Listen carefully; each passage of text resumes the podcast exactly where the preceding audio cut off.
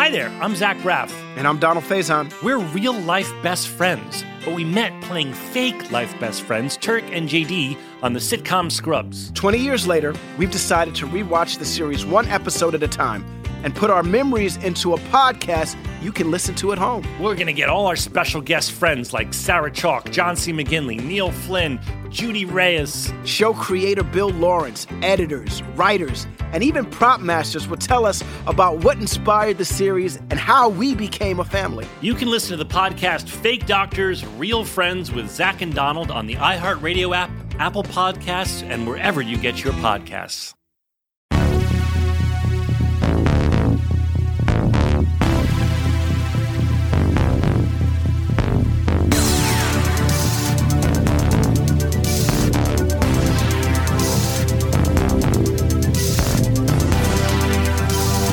Greetings, one, greetings, all. Welcome to 100 Words or Less, the podcast. Thanks for downloading this thing, putting it in your ears, supporting the show, supporting independent music, all of these things I'm thankful for. And I'm your host, Ray Harkins, hanging out, just just excited because um, you know the holidays are coming, and like that means more time with family and friends, and you know it just gives you a little time to rejuvenate. And I always uh, I always enjoy the fall. The fall is just a great time, but we have a great discussion with uh, maybe I'm using the word great too much. Okay, how about a spectacular discussion with uh, Tyler Riley, who is the guitarist from metalcore band Gideon, who uh, on they're on Equal Vision Records. And a while back, I want to say maybe about three years ago, I had a compelling conversation with the drummer Jake, and um, yeah, the, the, the band is very interesting because they were raised within the whole sort of like Christian metalcore scene, and then kind of uh, you know has, has shed that skin and uh, now exists basically just as a as a band, and they don't uh, you know really uh, push any sort of agenda from that perspective. And uh, I talked to Tyler a lot about that uh, because the, the conversation I had with uh, Jake, the drummer, was really revealing a couple years ago. So it was it was a nice little uh, you know sort of bookend and follow up to uh, to that original discussion. But let's talk about some other things. Okay, first of all, I met a lot of you this past weekend. Uh, I played some shows in uh, in Philly and Brooklyn with my band Taken, and I met some of you, and I love that. It's really really cool because um, yeah, you know this this medium of podcasting like I know you listen. I see the numbers of the show, but you know sometimes I just don't get to obviously meet any of you. And uh, you know we have like a one-sided relationship. And when I'm able to put a face to the name and be like, oh, I really like this particular episode, it's uh, it's awesome. And I really really appreciate all of you who came out to the shows, regardless. Like there were some of you who were like, "Hey, I've never heard of your band before, but I'm just coming out because uh, you know I like to uh, I like to hang out." And I'm like, "That's that's spectacular." So, really like that. Um, and the shows were really fun too. Like it's not like they were big, you know, they were uh, totally just solid, fun shows. But um, you know, it's it's one of those things where the people that show up to things uh, are the most important. You know, it doesn't matter if there's 20, it doesn't matter if there's 100, it doesn't matter if there's a thousand. The people who are showing up and being active are the ones that matter. And I just, uh, yeah, I just, I just love that. So thank you everyone who uh, was able to come out to the shows.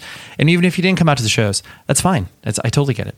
you know, you had, you had something going on Saturday night or whatever. But um, I also had a chance to discuss my mental health with a lot of you at the shows as well, because, you know, I've been expressing this as of late. And I know that a lot of people, basically, the more that I put that out there, the more I understand the struggle that uh, people go through with this. Because, you know, you have sort of a tangential awareness just in our society in general. But as you kind of express this to, you know, friends and other people, where it's just like, oh, oh, you're experiencing this as well? It's, um, yeah, it's really, uh, you know, it, it, it makes me feel better and less alone, obviously, like I've expressed before. But, um, yeah, it just you know it also makes me sad because I wish that there were there was less of this going on. You know that maybe I was a random isolated case, which I know, of course, that's not the case.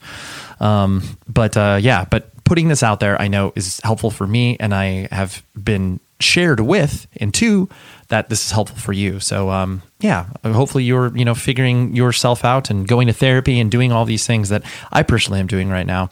Um, you know, doing some medication, doing some Lexapro.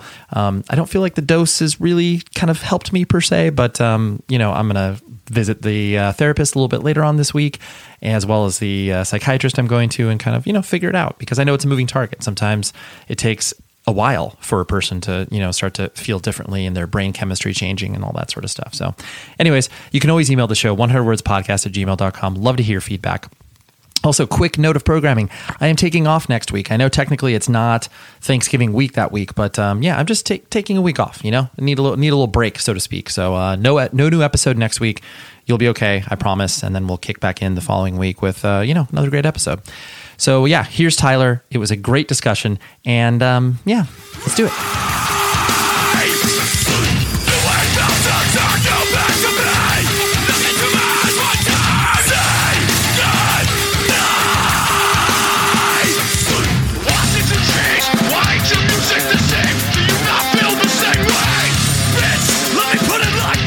Um, you know, obviously being, you know, introduced to your drummer and having a really compelling conversation with him, you know, whatever, two years ago, um, you know, made me pay closer attention to your band because I, I had a tangential awareness of Gideon just through, you know, f- friends that have toured with you guys and stuff like that.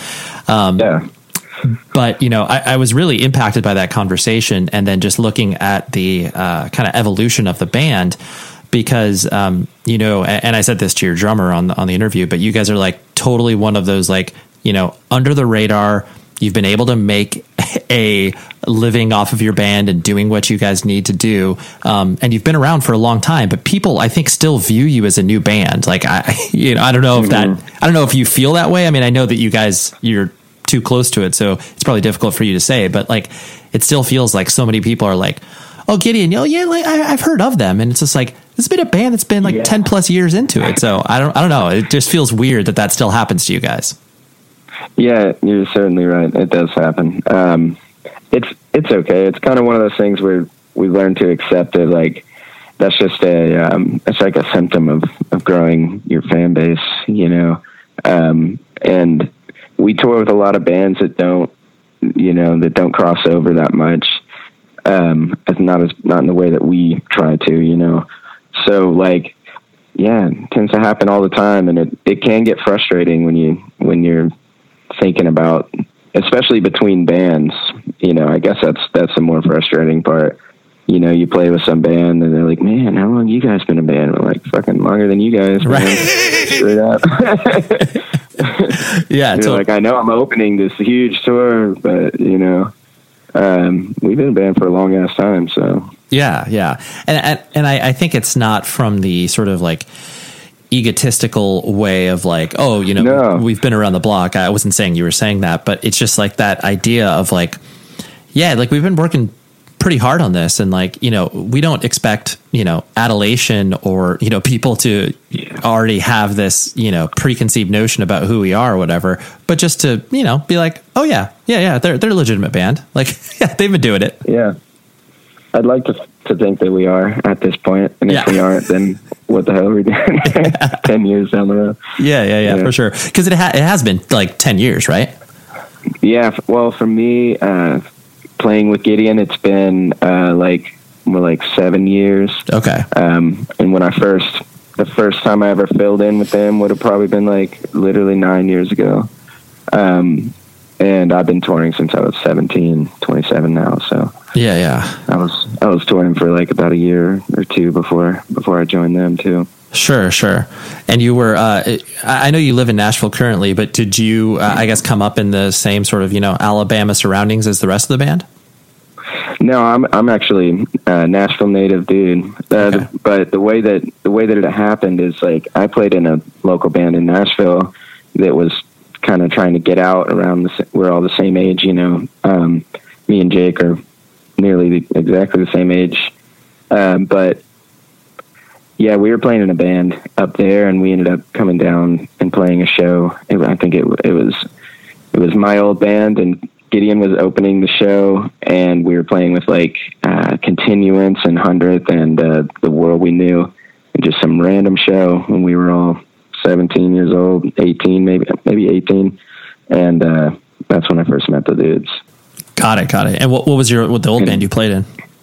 It was called As Hell Retreats. It was like an older. Uh, we were on uh, Strike First, a face down um, oh, yeah. label. And, yep, I'm familiar. And then we we did some more stuff um, on some uh, Century Media side label thing. What was- Sleeping Giant? And Oh, it's called Ain't No Grave. Yeah, yeah, yeah. That's right. That's right. I, I mean, I, I worked at Century Media for a while, and uh, that was Okay, af- yeah. that was after my time there. But I remember, yeah, it's like Inri, right, or something, or what? Mm-hmm. Yeah, Yeah, yeah. Was that well? The dudes that did that clothing company, they had, they had, uh, or one of the dudes, I've been Dog Nelson, Ryan Nelson. He still manages bands like Counterparts and Stick to Your Guns. Yep. um, that dude, um, him and another guy, Ryan Downey, um, who's also a manager. Uh, they started a label, and that was that. That's right. That's Yeah. right. So that you, how many records did you put out? Uh, we put out two records. Nice. So yeah, you, like, you were doing you know, it. numerous like uh, numerous little local band stuff too before that. Sure. Um, but Sure. yeah, we toured all around. We went to get we went to uh, California for the first time together, like my old band and Gideon, and actually our singer's band before he joined Gideon, and you know, so we go way back. Right. Right. No, that's cool. Um, and so I, I'm going to presume that were you born and raised in Nashville, or did you come up somewhere else? I was born and raised in Nashville, um, which is pretty rare nowadays. I Right. barely know anybody who's who's an actual. They call us unicorns now. Really? well, I mean, it is. Yeah, like straight up. Nashville is interesting because it, it's you know exploded in the way that other cities like you know Portland and Austin have, where mm-hmm. the artistic community is built up and people know. Or you know, at, at one point it was affordable to live in that area, so you have a lot of people flocking there, and then all of a sudden you reach a point where you know the developers understand that, and then all of a sudden rent starts to creep up, and you're like, oh wow, like this eight hundred dollar a month house is now two thousand dollars, and that's nuts. Precisely. Yeah, Uh, that's exactly how it how it's gone. It's crazy. I was coming up. Um, you know, I'm a, I'm of the millennial generation, so Sure. all, it sometimes it feels like all of this stuff is just for me. So it's not it's not too much of a hassle for me, except for that that part of it. It's been something, you know. But work is really good in Nashville. There's always something, always something to do. Sure, sure. And it, it, do you um, do you basically like you know pick up random work when you're you know have uh, longer periods of time off, or you like you know dip into a you know music store or do something like that?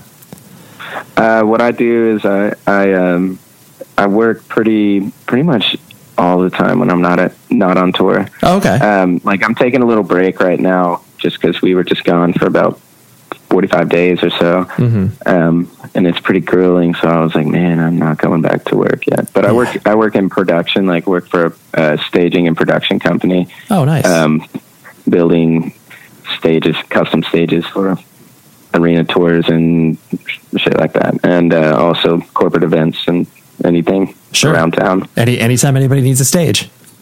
Yeah, exactly. I got you. Yeah. I've actually even like toured doing that like once, kind of dip my toes in it. Um, but yeah, man, I don't want to be I don't want to be away from home like any longer than I than I already am. So Yeah, that would yeah, that's true. That would be extremely hard when it's like you get home from a tour with Touring your own touring. Yeah, touring on top of touring, like especially for multiple purposes. Yeah, that would be really hard. So yeah, it's like I've I've traveled enough, um, or I've toured enough to where the the luster of of just like being on tour to be on tour is for sure long gone. It's a it's a purposeful thing when I go on tour at this point, you know. Yeah. No, that's a very good way of putting it because I, I do think that there, there, there comes a point in everybody's touring life when you when it crosses over to that, like the um, you know the youthful exuberance or energy or you know stupidity, whatever you want to call it, um, you know, kind of fades away, and like then it becomes like, oh yes, like this is like you said, traveling with a purpose. Like you know, I, we are either here to you know play shows and you know hopefully you know make some money and do this, but um, the, you know, I'm not just doing this just to you know just to do it. just for fun. Yeah, it's like there's it's purposeful. Yeah. Yeah. I mean the the difference being not that it isn't fun, and if it wasn't, you know, we wouldn't be, we probably wouldn't still be doing it, you know. But back in the day, it was more like I just wanted to go. I just wanted to leave and go somewhere and see something because I hadn't seen shit, you know. mm-hmm. So that was just it's different now, but it's it's still great. Right, right. Yeah, it's it, it's just taking a different um, meaning in your life, especially too. Where I mean, you as you get older, the idea of you know comfort becomes something that you're you know, is, is central to mm-hmm. your life where it's like, oh yeah, like this is, I see why people like, you know, a place to live yeah. and like yeah. the creature comforts of home, you know? Sonos is the best speaker system I have ever heard in my entire life. And you need to go to sonos.com to find out so much more about all of their products. Like, let me just rifle through what I have in my house and tell you how cool these things are. I got a sound bar installed on my TV that just just cuts through the room. Make sure you hear every intimate detail of whatever video game, movie, television show you're watching. I also have the Play 5, which is connected in my dining room, and we're able to listen to music while we're having dinner. We can just pipe it straight in via Spotify. It's so easy. We can listen to stuff in different rooms as well, where I've got one connected to my son's room. He's able to listen to some, you know, quiet lullabies as we are listening to something else different with our Sonos Move, which is a portable battery powered speaker in our bedroom. Let me tell you, Sonos knows what they're doing. They manufacture this stuff with such care and detail that um, you know I just I, I, want a job there. I, I, keep telling Sonos like please hire me. You know I'd be able to just like evangelize, which I guess technically they are doing because they're running ads in the show. But this is not an ad. I would just do this for free for the rest of my life because that's how much I love Sonos. So like I said, get into sonos.com and you will be able to find out so much stuff. Like, get it as a gift, okay? Like, you will blow people's minds. Like, you know, get it for your parents. And it, it's super easy to set up. You can have it dialed in to their Wi Fi network in like three minutes. It's so, so easy. So it's not like this huge, laborious process that will take you all day long on Christmas. Just dial it in, okay? Sonos.com. I love you so much. And uh, yeah, thanks for making my life that much better, okay? And so your your life in Nashville as a as a kid, you know, what what did your family look like? You know, brothers and sisters, mom and dad in the house. Uh, yeah, I got I have um I have three sisters. I really grew up. One of them is ten years younger than me, so I really grew up with my other two sisters for the most part. Okay. Uh, and uh, yeah, both my parents are like my dad's a musician, um, songwriter, just plays guitar they were always playing music together, singing, singing together. Um, but yeah, we had a an interesting. Uh, I had an interesting upbringing. Just a lot of a lot of moving around and like split split homes and stuff like that. But it but uh, it all seemed normal to me at the time. So in retrospect, I'm like, damn, all that, that shit's fucked up. But right. at the time, it was just yeah, all, all normal. What um yeah so would you say that the I mean the, your your dad like you said was basically a working musician. Like he was you know trying to like do his own music or was he gigging around town with other people? What was the focus? He was he was doing mostly um, well I remember like he said band practices all the time at the house um, and they were writing original songs and doing covers and mostly like all it was like all like contemporary Christian kind of music a little rock whatever but they uh, yeah they recorded a couple times but they didn't really they weren't really pursuing any sort of career with it. He was more like a it's more like a passion project i guess and he Got just it. always kind of kept writing but never really focused super hard on it. He still writes songs like to this day and he'll be like oh i got a new one you show me and that's he's awesome. a, he's very charismatic with it he's talented that's cool. That's cool. it uh, works out for me. They're very they're very proud of me, and everybody is stoked and understands because they all they all love music as as much as I do. Right. Right. Well, yeah. I mean, the fact that they have some semblance of a context for what it is that you know you and your friends were trying to do from an early age of being like, oh yeah, I just want to play in a band and you know play in front of some people and you know be creative, and they got that. Yeah, it was very helpful for sure. Um, they're very supportive. That's cool. And then and and at the same time didn't push me into it or even really try to influence my my decision to to do music in the first place. It just kind of all happened on its own. Yeah. I did get a guitar when I was like really young. My grandfather died and, and left me this like 70s Gibson. I was like in third grade or something. Um, and I still have it now. It's a, an amazing guitar. I'm sure I wouldn't have started playing as soon as I did had I not had that. Sure. No, that's awesome. Um, and so you're you know, what, what kind of kid were you as like you started to go into, you know, elementary, junior high and started to, you know, figure out kind of who you were? Like, you know, did you gravitate towards, you know, school, math, like sports? Where, where'd you find yourself? I was, uh, I was a good kid, really into, into math. And, um, I really just kind of hung out with everybody and I was into hip hop music, especially uh, pop and hip hop. Um, and yeah, I just hung out. Went to so many different schools. I kind of got like, I never joined any sort of clique because uh, every year we ended up we would move every single year to a different school, and I would just like make new friends. Um, I was super shy at first, but I just kind of like out of necessity, it was like, man, I'm going to be super lonely if I don't learn to make some friends in in the midst of all of this. I just got to get used to moving, you know. So I yeah, that's kind of the, the route I took. I I would play out in the woods, listen to music, you know, just your old typical kid with a lot of sunburn. Sure, sure. Uh, but I, I, like that that picture you paint of the idea that you know you because you moved around in regards to different schools and stuff. You you knew the I guess path of least resistance is like, well, yeah, I just kind of want to be cool with with everybody, you know. And I think that. Yeah once you kind of do like even for people that have stayed at the same school for many years once you kind of realize that that is like yeah why are you sectioning yourself off from you know these people? Like of course there's always going to be cliques and you know certain people will gravitate towards one another but like you know to be generally cool with everybody it's like a much easier existence right? Like yeah yeah definitely definitely agree. Yeah. It was it was kind of like moving around so much just kind of like broke down that that that model, you know, because I was always, even if they were clicking kids that knew each other since they were babies or whatever, you know, I was just like a like a new element every year, you know. Um, I didn't really have to fit into anything. Like I didn't have the history. Um, but yeah, it just kind of worked like that.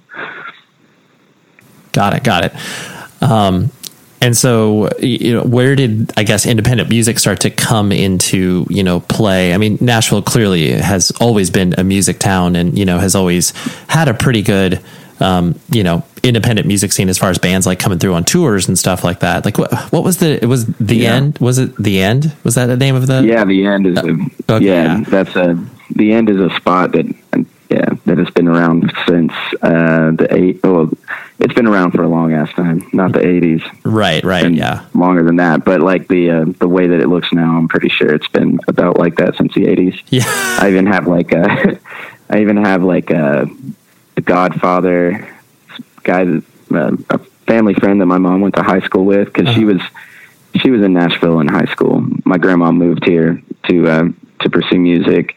Um, to, to like write songs and country.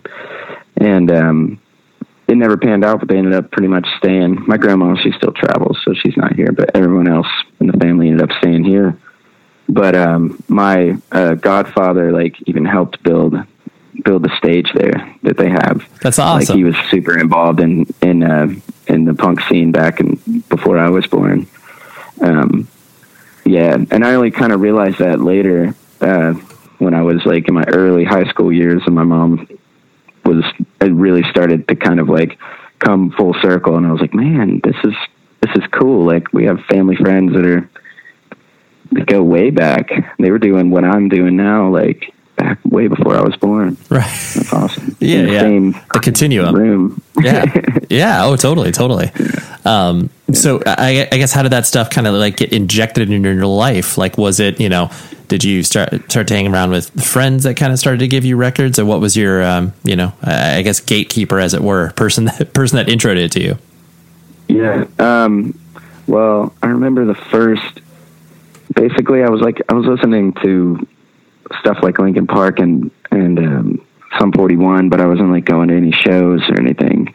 Um, and then I remember I, I moved in with one of one of my uncles for a little bit, and uh, he was a lot more like I grew up in church and stuff, but my parents had split and like they just kind of fell to the wayside. My mom remarried somebody who wasn't Christian, so we weren't going to church, and we were just uh, you know just doing our thing. And I was like listening to uh, listening to nu metal and rap and whatever. And I moved in with my uncle, who was super. Uh, it was a lot more conservative, and ended up and just started like going back to church with them, and that kind of opened up a uh, a door for music.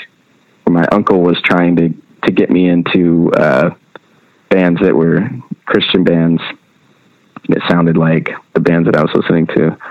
Um, so he took me to my first concert. I think um, it was some sort of show- showcase. I think it was a tooth and nail showcase, um, or something, something like that. Because he, had taken me to um, a Lifeway Christian bookstore and like picked out a bunch of CDs, you know, and was like, "Here, I want you to get into something wholesome, like find some bands that you like," and kind of just ushered me into uh, going to my first show and seeing. I think I, I just remember so many like Demon Hunter played and all of these other bands from Tooth and Nail, uh, Emery back in the day, whatever. Sure. All those bands, yeah, and that kind of, and I was like, man, this is uh, this is crazy. I'm gonna start doing this more. And um, we were going, and we went to some church that actually did metal shows, like local shows. Uh, they would like rent out the room and do local shows, and there were like tons of bands in my little town when I was in high school. Um, and I would just be there because I played in a church band, and I was like, yeah, I want to see a show. You know, I'll I'll I'll check this out. I like heavy music. I was listening to August Burns Red at that point, and their first album. I was like primed, ready to to get into some riffing, I guess. But yeah, I just met all the dudes in the local bands, um, and like half of the local bands were com- coming to my church because we were just the cool, you know, church that does shows and whatever. So like, yeah, I think it just kind of like all fell into place. And before I knew it, people were asking me to uh, learn metal riffs and and fill in for their bands. And then I joined that joined As Hell Retreats when I was straight up 17 years old. Nice, maybe 16, late 16. As always, the show is brought to you by Rockabilia, the best place to order all of your band merch. First and foremost, use this code PC100 words, that's the number 100, and you will get 15% off your order. They are the real deal. Everything's officially licensed. They have 500,000 items in their store at any given moment from long sleeves to sweaters, hats, shirts, posters, flags, whatever it is, your stuff is on it. I love this company so much. I'm actually going to have uh, Frankie, one of the uh, co-owners, on an upcoming episode because, uh, yeah, I mean, the merch world is just such an interesting thing because obviously it's the lifeblood of most bands, uh, you know, from the touring perspective. And then, uh, yeah, they are able, you know, Rockabilia helps out these bands, uh, you know, when they are off the road and being able to constantly sell the merch when the bands aren't on tour. So, and everything's officially licensed, so it's all in the up and up. And the quality is spectacular. Their customer service is top notch. I can't say enough positive things about Rockabilia. But uh, just find out for yourself. Go to rockabilia.com, type in some bands. You will find amazing merch, and then use the code PC100 words, and that will get you 15% off your order. Okay?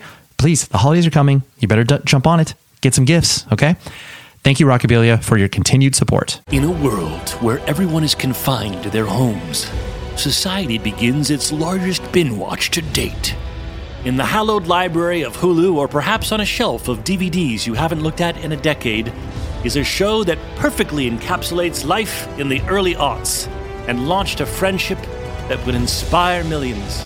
Hi, I'm Zach Braff. And I'm Donald Faison. In 2001, we starred in Scrubs, a sitcom that revealed a glimpse of what it was like to survive a medical internship. As Turk and JD, we explored guy love. Nearly 20 years later, a lot has changed. We're not Supermen, but we're still best friends. Eh. Given the mandatory lockdown, there's no better time to relive the series that brought us together in the first place.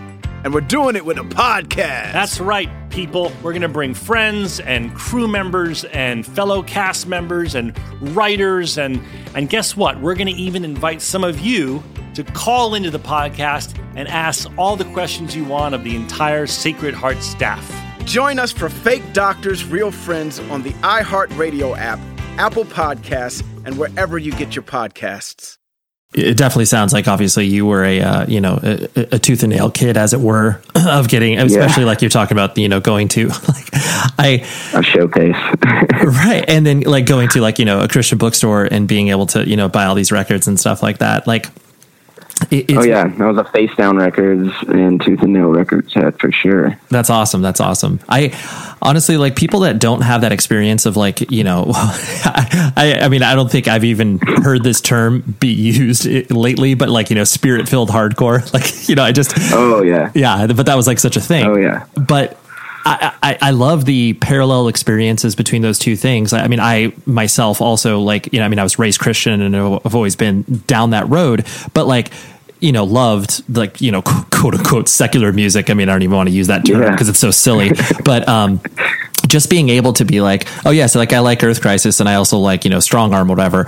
But then also realizing the um, you know the complete shallow nature of like the Christian music industry of being like, oh, if you like the Deftones, you'll like this band, and then you listen to it and you're just like, dude, this is like not even B or C rate. This is like D rate Deftones. This is so bad. And like people that didn't have that know, experience, man. it's like you can't even explain it to them, but it's just so funny. I'm sure you bought CDs thinking it was going to sound like one thing, and then you're like, yo, this is trash. Yeah, 100%, man. Um, but also, I just ran across a few, uh, you know, I found some like bands that actually stood out for being themselves through that whole process that I still fuck with or yeah. think that are amazing. You know, like Blindside and yep. bands like uh, Advent and even totally. MXPX and stuff. You know, like pick, picked up those albums, and that was like a way different thing than the Kutless album that was behind it. You know, like that was a right. it was a good gateway. Um, whether it was it was a weird gateway, but it it did it for me. You know. Yeah, no, no, that's real. That's it's cool, yeah, and especially too when it's like you with the the music, regardless of the message, stands uh, you know, on its own, where it's like, yeah, you can mm-hmm. listen to, you know, Advent and Hatebreed and like, Ayo and yeah. yeah. exactly. It's like, you're just like, this is just a good record. Like, calm down, a person who is, you know, a, a, a satanic worshiper. It's like, yeah, you'll probably like this AR record. And they listen to it and they're like, oh, yeah, you're right. It's really good. It sounds like Carcass. It's like, yeah, exactly. Yeah, exactly. it's, it's crazy, man. Thinking back, like, and that feeling of like, oh man, this is, and not knowing why it was that that band stood out, but it was like, oh, because this band is actually a band that is not just a copy of of a secular like project. This is just a band of dudes that, that wrote what they wanted to write or whatever. Right. Yeah. Yeah. You know? They were they were existing as friends, pulled together by a common bond, but then are like, yeah, I, w- I want to make music that you know I enjoy, as opposed to yeah being a target. Like, oh yeah, we got to be the Christian alternative to this out there or whatever. It's like, ugh, yeah, that never definitely. never worked.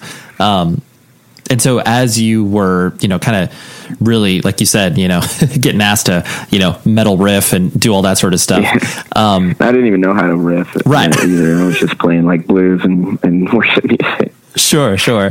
Did, did you play in your church's band at all or anything like that? Or did, were you just doing? Yeah. You know? Oh, you were? No, I was playing. I, ever since I was, I think I had started playing guitar and I think I was playing for like a year and and I joined the church band at like 13. And I was like, well, I know chords now, so I guess I'll uh, jump in on some chord charts here. Sure. And uh, yeah, I showed up with my my grandpa's Gibson SG and just ripped some uh, worship gigs for years, like from eighth grade until until pretty much, I guess, uh, like junior year or something. That's cool. That's cool. What uh, I guess what denomination of the, uh, the the Christian faith, as it were, yeah, well, the first the first church that I started at it was like Assembly of God kind of thing, um, a mega church. It's pretty wild. The the dude, uh, yeah, the pastor like murdered somebody when he was nineteen, and wow, now he has a mega church. It's like one of those things. Yeah, like stabbed a lady to death, almost cut her head off. Wow, that's a thing. But it was it was the alcohol though. It was the alcohol. Yes, that of course. It Did it? Right. not crazy. Right. But um, but yeah, at first it was that, and then the uh, the church that I how many churches did I play for? I think I only played for two two different churches. Yeah. So the second church was like a non-denominational church. Um, it was just like a very like free and open kind of okay. kind of thing. Sure, welcome, They would, welcoming they to would all. literally do like yeah, they literally, literally would do like Q and A Sundays and shit where atheists would come and talk and they would just discuss stuff Nice. on a couch on stage, you know that kind of stuff. Yeah, Um, cussed on stage with they covered secular songs and would if it cussed they would just like let it go. They were very forward thinking kind of kind of out, outfit. Right, right. Yeah, they just the, the uh, what do they call that? The you know big tent philosophy of just like yeah, we just want Mm-hmm. people to come in here and experience that you know church isn't a weird thing. Like it doesn't need to be this this thing. Yeah. yeah, Yeah, and and, and I'm I'm glad that uh, I'm glad that I I mean I would probably hate Christianity if I hadn't if I hadn't gone to that church, sure. you know, and I don't, for the record, Right. Yeah. Yeah. don't yeah. hate it. Right. no, it's cool.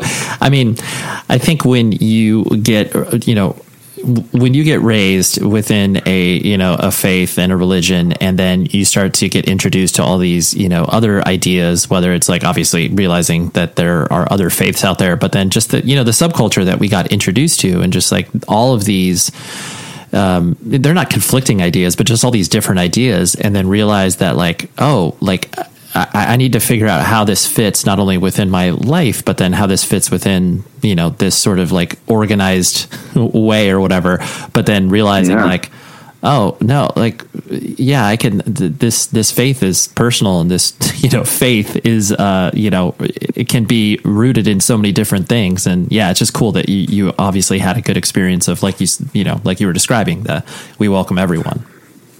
Yeah, um, it, it definitely it puts into perspective. It's a piece of the puzzle for me and how I feel about all of that. You know, it's um, it definitely is.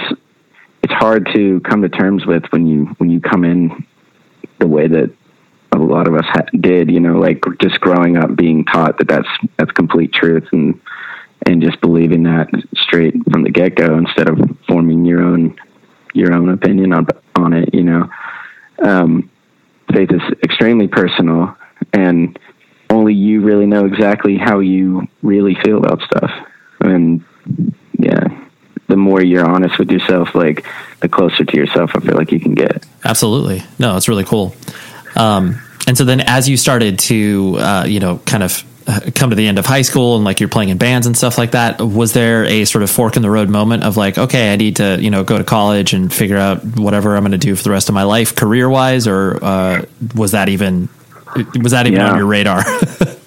I had one of those for sure. Okay. that was when my when my old band broke up. Like uh, I don't know if you remember that band, uh, A Plea for Purging. oh yeah, of course. but we did yeah we did um we're they're from nashville as well they were kind of like our older brothers at the time you know kind of like our our inspiration to uh to do more than just play around our our hometown you know um we we had all we had both like gone our separate ways and and just like toured all around america and for years and then um we we were all kind of talking about it and both decided we were going to break both of our bands up at the same time. So we did a tour called the Quit Your Band and Get a Job tour, and uh, we both we both broke up in 2012. Played a final show in Nashville. It was like 1,200 people there. It was awesome.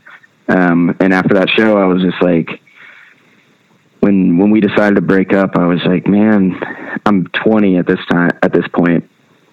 You know only a, a couple years separated from from high school and uh, some of my friends are already starting to graduate from um, college courses that they're doing and getting bachelor's degrees and whatever and i'm like man i should probably just dip out at this point you know? Like i i've seen all the united states and a little bit of canada and like i think i did a lot more than i ever thought i would do and uh yeah, so I had planned on just stopping and and just kind of like figuring my my home life out and just working, you know.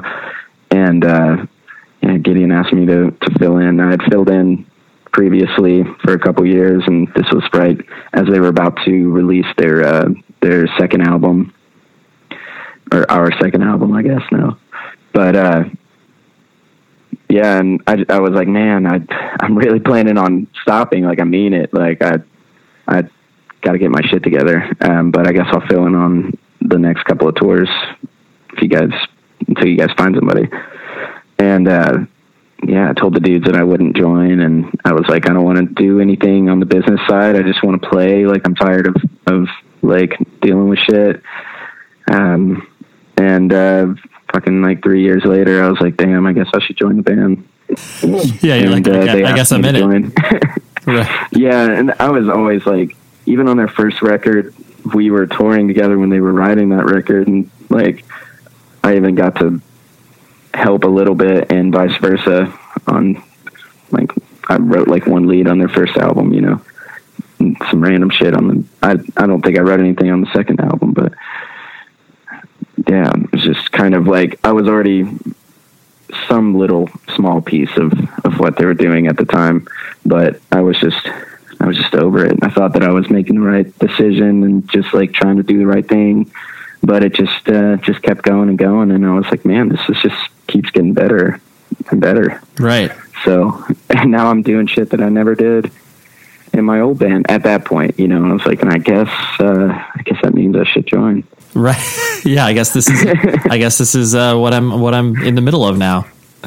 Yeah, we did a Facedown Fest. It was like the first one that I did with them, and after, um, you know, and I knew everyone at Facedown from from the old band, and it was just a super uh, family moment, you know. And after after the show, like our old guitar player was like, "Hey, um, you just want to join now, man? It's been long enough. We're just Yeah. because I would. It was just a long running joke, basically, and didn't know how to end it. Sure, sure. Yeah, I guess we'll officially welcome you in here now that you've been hanging out with us Yeah. for like three plus years around the country. yeah, exactly. Listen, you go to shows all the time, right? And you're like, you know what? Like shows are cool, but I, I want something a little bit deeper, a little bit something more, more involved. Maybe like m- maybe it's uh, you know getting coffee with the band before the show, or maybe it's like you know doing a ridiculously awesome Jenga tournament with the band. All of these things are absolutely available via soundrink.com. Now, what is Soundrink? They are a VIP ticketing service that allows artists and the fans that are coming to the shows to connect beyond just watching them play. So like maybe it's a rad Q&A experience with an acoustic performance.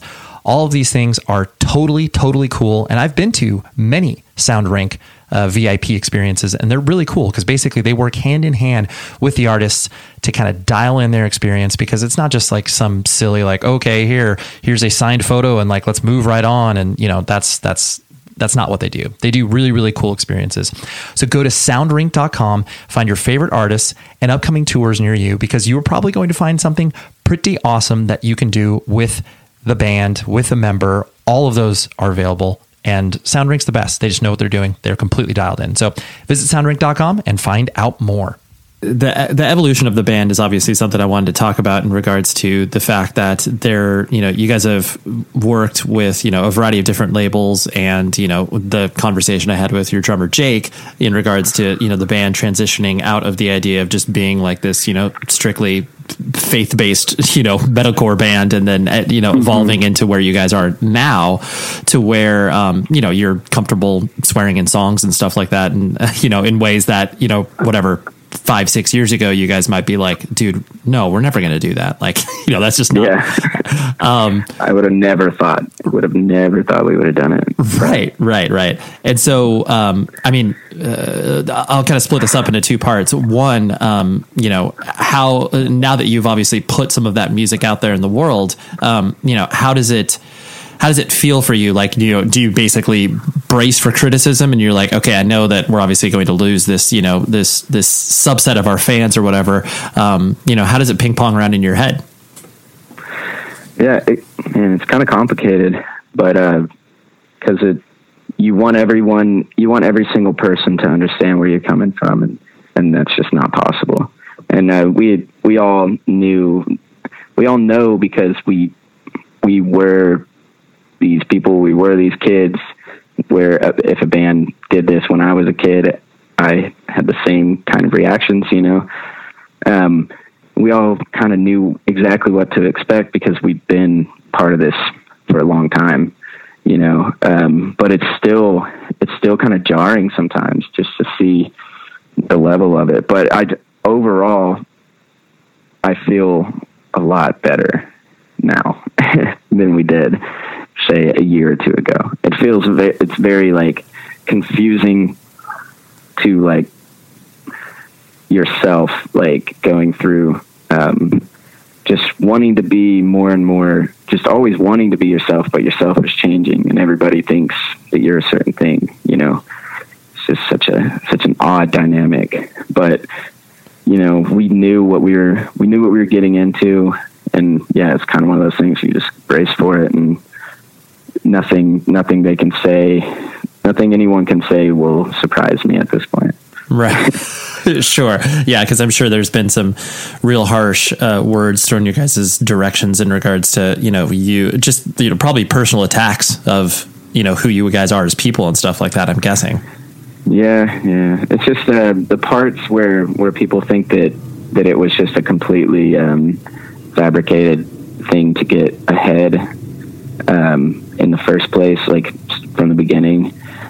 That's the stuff that that's frustra- most frustrating just because you know we sacrificed our entire like home lives to and everything really just to to push that message forward. And that was that was exactly what we were trying to do you know. Um, put a lot into it for all intents and purposes probably did a lot of good for for Christianity over the years, you know, but like to to a lot of people, it just um, I don't know why, why they they can't fathom that someone would would feel differently, but I I kind of understand. I guess it's a really you're really in a bubble um, when you're super involved in that stuff.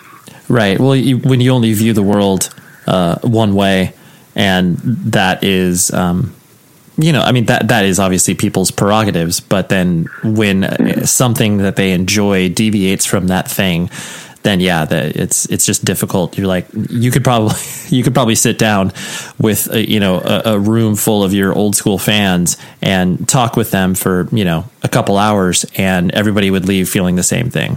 You know, like it'd just be like, well, yeah. that's just you know we agreed to disagree. It is what it is. Yeah, yeah, and and I don't want to come off like I like I'm mad at them. Like no. it's just uh, it's a precarious situation for us. Like we want we want those people to you know, in a way, we want them to hear what we're what we're trying to say now because I feel like it's important to everybody, you know, and it's not not just it's not an anti-Christian message. It's not, you know, it's just about being happy with yourself, you know, and being honest about shit that we're going through. Yeah, no, for sure. Absolutely. And especially just the, you know, the idea of being able to authentically put out the art that you want to put out eh, without any constraints, you know? It's like that's yeah. th- that's that's the freedom that you should have as an artist like regardless of you know the other uh, attachments and trappings that you may have existed under previously. It's like well you know this is who we are now. This is not who we were you know four five years ago or even you know two years ago or whatever. And it's not like a claim that that being a being a Christian is holding you back, but it's just it wasn't a restraint to us when we were able to confidently believe all of it. You know, it wasn't a restraint. It only is whenever you're struggling with it. You know, so a lot of people think that that.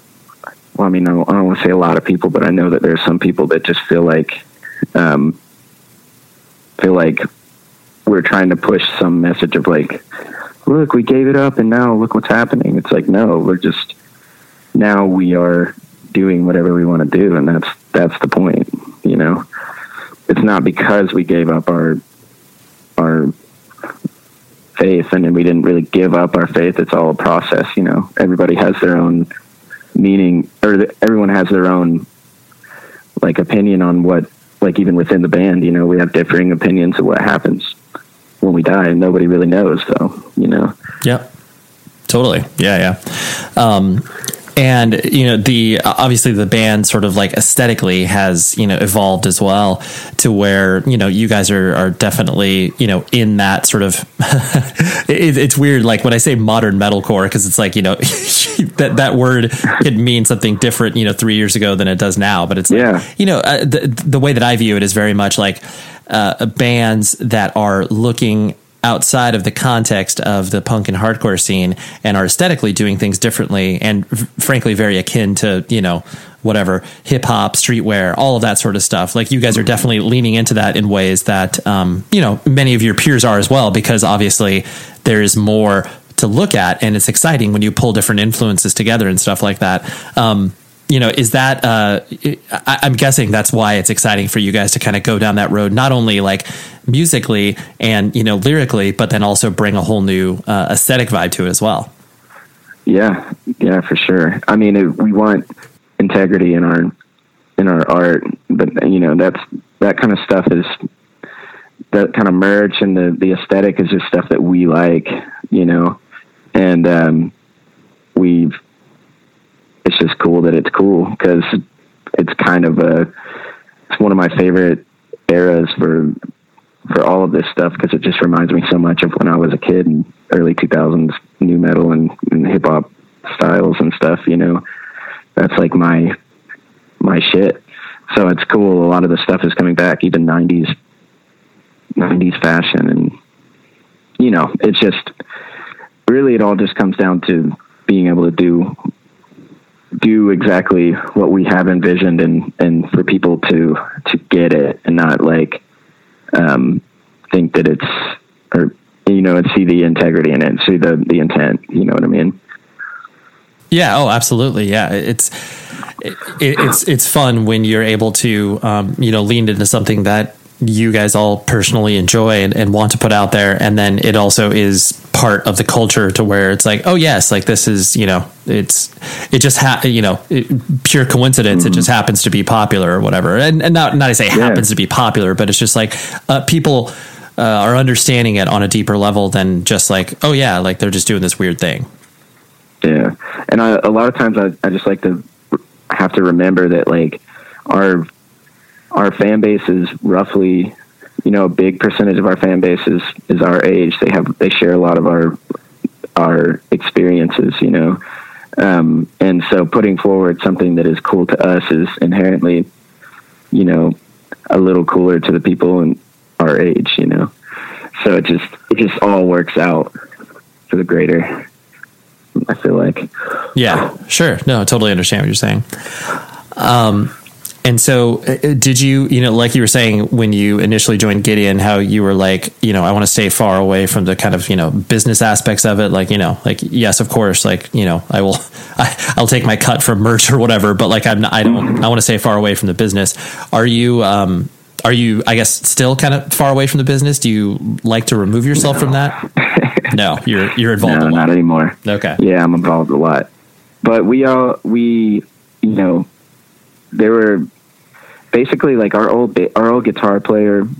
Well, I guess even before him, our old guitar player and our old bass player um, were always like the guys, and they were in the band when I joined, and they were they were handling everything, and it just kind of like I used to do it for my band. So whenever one guy retired, basically, you know, at 25 or whatever, retired from metalcore at 25, sure. um, that was just more responsibility to go around, you know, and it was it was something that I had taken care of pretty much completely for my old band uh, by the end, and it just kind of fell fell in that way.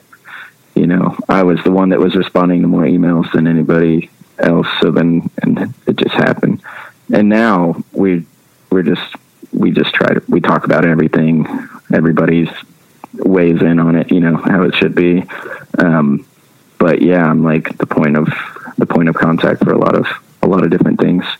And do you uh, like? Do you enjoy it? I mean, do you do it because obviously you know you're kind of in this role now, and you don't really have. I mean, you have a choice in the matter, but um, you know, like because some people do it because it's just like part of who they are as yeah. a personality, or is that something you've kind of like learned to adopt to? Um, I'd say it's a little bit of both. And after doing it for a long time, uh, it it it wears on you a little bit. But like I I do enjoy being able to know like what's going on and being able to to uh, stay on top of stuff and make stuff happen. I love when when things when things work out, you know. So it's cool. I really I just do it for us, you know.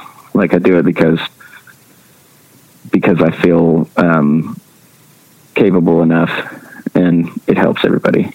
Sure, right. It helps helps the uh, yeah move move the ball forward, so to speak. Yeah, for sure. Um, and being kind of because I mean, does everybody live in Nashville, or are you guys all kind of spread around the South? Dan, we both live in Nashville. Um, he moved up a little over a year ago. Um, Jake's in Alabama still, and uh, Caleb, our guitar player, lives in like North Georgia or close to Chattanooga. So we're all within. I think it's like three hours from from like a three and a half hour drive for Jake, something like that. Come to Nashville, and I think it's like a little over two hours for for Caleb. Got it. Got So it. we're not we're not super far. So you guys basically you, you all come to Nashville to you know rehearse and get ready for tours and write and stuff like that. Yeah, we um, for writing it's a lot of a lot of like just sending demos and stuff. And when we went into the album though, we did we went we all met up and went to like a, a lake house to do the pre-production somewhere just outside of Nashville. Got But yeah, we pretty much always always uh, meet up in Nashville nowadays. It used to be different. Um, just seems most convenient. There's most way more places to to stay and practice up here. There's practice spots everywhere, and you know, it just makes more sense. Yeah, absolutely. Um, the la- la- last couple last couple things I want to hit on was the um, you know now that you have obviously you know you're working with Equal Vision and you guys are you know doing stuff that is um, you know ostensibly in some respects you know more mainstream even though you know like musically you guys are obviously like kind of the most aggressive you ever have been. Um, is the um, I, I guess is the the main drive of what you guys are kind of like you know pushing towards is basically just um, this this reinvention or is it kind of the idea that like oh this reinvention can bring like new opportunities or are they all kind of like tied up together I think it's um, the first and foremost we were we were just thinking. I don't even think we were thinking reinvention as much as um, as just pushing uh, what we know that we're capable of to its to its potential. Um, and it's all things that we have touched touched on, and um, it just kind of came really came together in a more legit way on all of this. Like we things that we tried to do, but maybe didn't get didn't really uh, nail hundred percent in our eyes, or like didn't you know we do we're doing all that shit and and more on this. But uh, and it all just kind of I feel like it all just kind of came together. Like e- Equal Vision hired like an awesome uh, PR team for when we did our EP release, the last EP, and uh, went really well. And they they had more connections with the the kind of websites that that we would prefer to be on, I guess. And it just um, kind of planted a seed. And now that all these songs are coming out, it's just been really cool with the the sites that have picked it up. And um, yeah, and it wasn't. I guess it was a somewhat of a, a conscious effort on our team's part to just, but it's all about just trying to get our music in front of the most possible people. Got it. Yeah, that makes sense. Um, and then you, you know, you, you personally, that you have, you know, been able to, uh, you know, exist in this uh, cycle of, you know, playing in bands and like building your life uh, around the band because, you know, I mean, like you said, you obviously, Yeah. you know, work in between, work in between tours and stuff like that. And, you know, it's not this, uh, you know, i- things are better than they have been, but it's not this like glamorous lifestyle. Um, Yeah. is the but I, I'm guessing that most people well not most but some people might look at at where Gideon is and be like oh yes like you know you are a a full-time successful band um but you know I, I'm sure on the inside it's just like well yeah like you know we do all right but you know it, this isn't this isn't retirement plan worthy Yeah, yeah, exactly. It's funny that you said that because I just tweeted that right as you were fixing your computer that um, the closest thing to a retirement plan I have is my Cash App balance. So I think uh, you hit the nail on the head with that one. Right, right. So, I mean, is it one of those things like that? Um, I mean, does it make you nervous? Is it just like, no, we're just going to ride this out to the you know logical conclusion where we all feel like we need to wrap this up? Um, or is it one of those things where it's just like, well, no, I, am still very excited about this. I'm, you know, figuring out other things that I can do with my life beyond, you know, playing in a hardcore band when I'm 50. Yeah, well, it's definitely um, it's something that we're we're really excited about. I think that it's it's just that we have a different perspective on success um, than the average uh, listener to our band. You know, so like I get that because I've I've felt that before too. But I think from this side, it just feels a lot different. Um, but we are learning more and more to to embrace our. You know, you don't want to get down on this process is is can be very grueling and and feel slow at times when you look back at the years and you're like, man, I wish we were we're here, but I wish we were there. You know what I mean? Um, all the time. But it's uh, I don't think that I feel like we're all proud of of how far we've come and everything that we've done. Like extremely proud, and um, we're just stoked to see how far how far it will go. Yeah. Like right now we're in this kind of like floating space where where we just put it all down, you know, we just put it all on the line with writing this record, just put everything we could into it. Um, and and we're just like, man, I just don't know. We'll just see how far how far it goes. Sure. It's all just just uh, it's just it feels really good to be in a position where we're putting out music that is uh, pretty consistently like more popular than the last thing that we put out, and um, that's something to be super thankful for. Sure, sure. Uh, and you also you also play, from what I can tell and understand, you also play in two other hardcore bands as well. Um, so you basically just do that, obviously, just for fun when you're home and you know gather with friends and stuff like that. Yeah, I play in. Well, I play in one. Uh, I play. Nashville is a funny thing because everybody everybody plays music. All my friends play music. We're all they're all like some of the most talented people I've I've ever met. Um, and I guess you just gravitate toward each other. But so we all have projects, but we come together and write different kinds of projects together constantly. Everybody's in ten bands, you know. I'm in like more bands I mean, than I even post about just because a lot of them are just in process. But yeah, I play in one um, hardcore band called On Point. Um, it's just a very fun, like party riffing, surf riffing kind of band, a little like Turnstile or, or um, um, our singer is he's got a very like Beastie Boys sound and it's cool. Um, super fun one of the dudes in Counterparts, uh, my buddy Blake, he plays plays in that band too.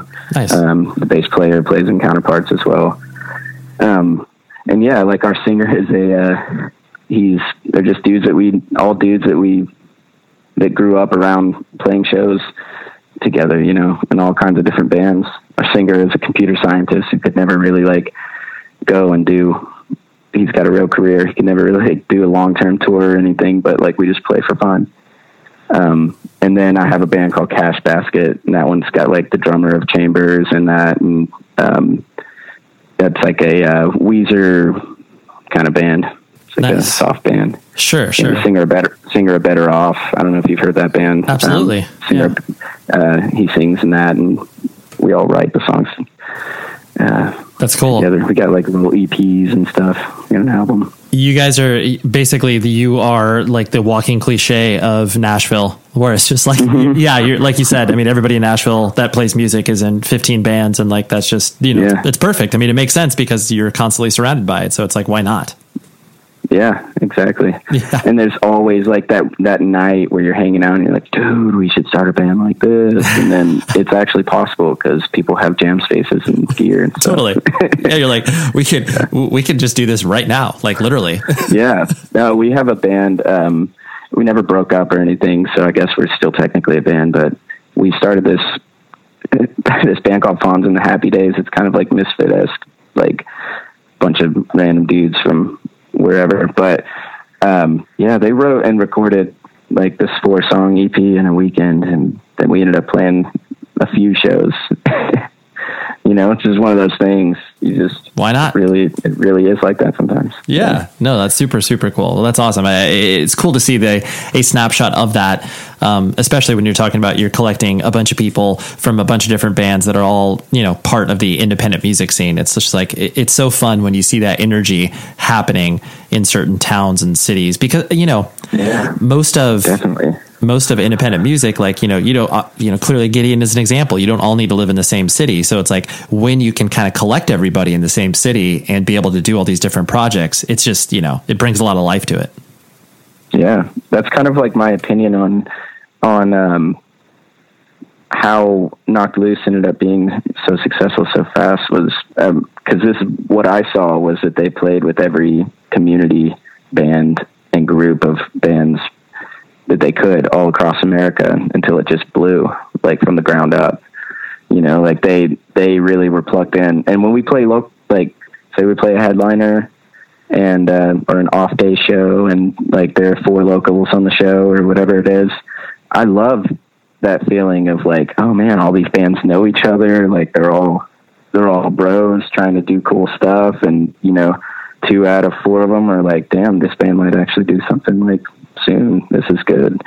You know, I love that that feeling, and I feel like it's probably because of what we have in Nashville is like so special to me. It's been like this since I was a teenager, you know, and some of the faces changed, and a lot of the younger kids came up and replaced those faces with some even crazier shit that I could have never expected, and and it's just beautiful, kind of. Yeah, no, it's a it's a beautiful way to end the interview, Tyler. the lo- your, lo- your love letter to Nashville. love well, Nashville. Yeah, forever. That's awesome. well, dude, thank you so much for hanging out. I really appreciate it. Yeah, man, it's my pleasure. Yes, that was Tyler. Thank you very much for coming onto the show. It worked out perfectly. I um yeah, I was uh, I was I was very interested to hear kind of his take you know, kind of contrasting it with the drummer's take. So I don't know. It was really, really cool. So anyways, uh, that's what we got. Like I said, next week I am taking it off. So um, yeah, you know, have a happy holiday. But uh, you will be getting an episode uh, the week of Thanksgiving. So you know, just uh, just just press pause for a minute. You know, maybe listen to some other podcasts because there's a bunch of other great podcasts out there. So I will talk to you. Uh, yeah, the week of the what is it, the 23rd or something like that. But yeah, until then, please be safe, everybody. Hi, I'm Esther Dean. I've made my life by writing songs like Fireworks by Katy Perry, Super Bass by Nicki Minaj, What's My Name by Rihanna, just to name a few. And now I'm having an absolute blast sharing some of the knowledge that I've learned with upcoming songwriters on Songland on NBC. I'm excited to welcome you to a brand new season of Songland and Songland's podcast, giving you new insight into the magical art of songwriting as told by some of the best in the business, and also the pioneers and the up and comers who will be shaping the hits you'll be listening to for years. We have an amazing roster of talent this season. I promise you, you don't want to miss one single episode. Don't miss Songland Monday nights at 10, 9 Central, and join us here on Songland's podcast, available every week after the show on the iHeart app or wherever you get your podcasts.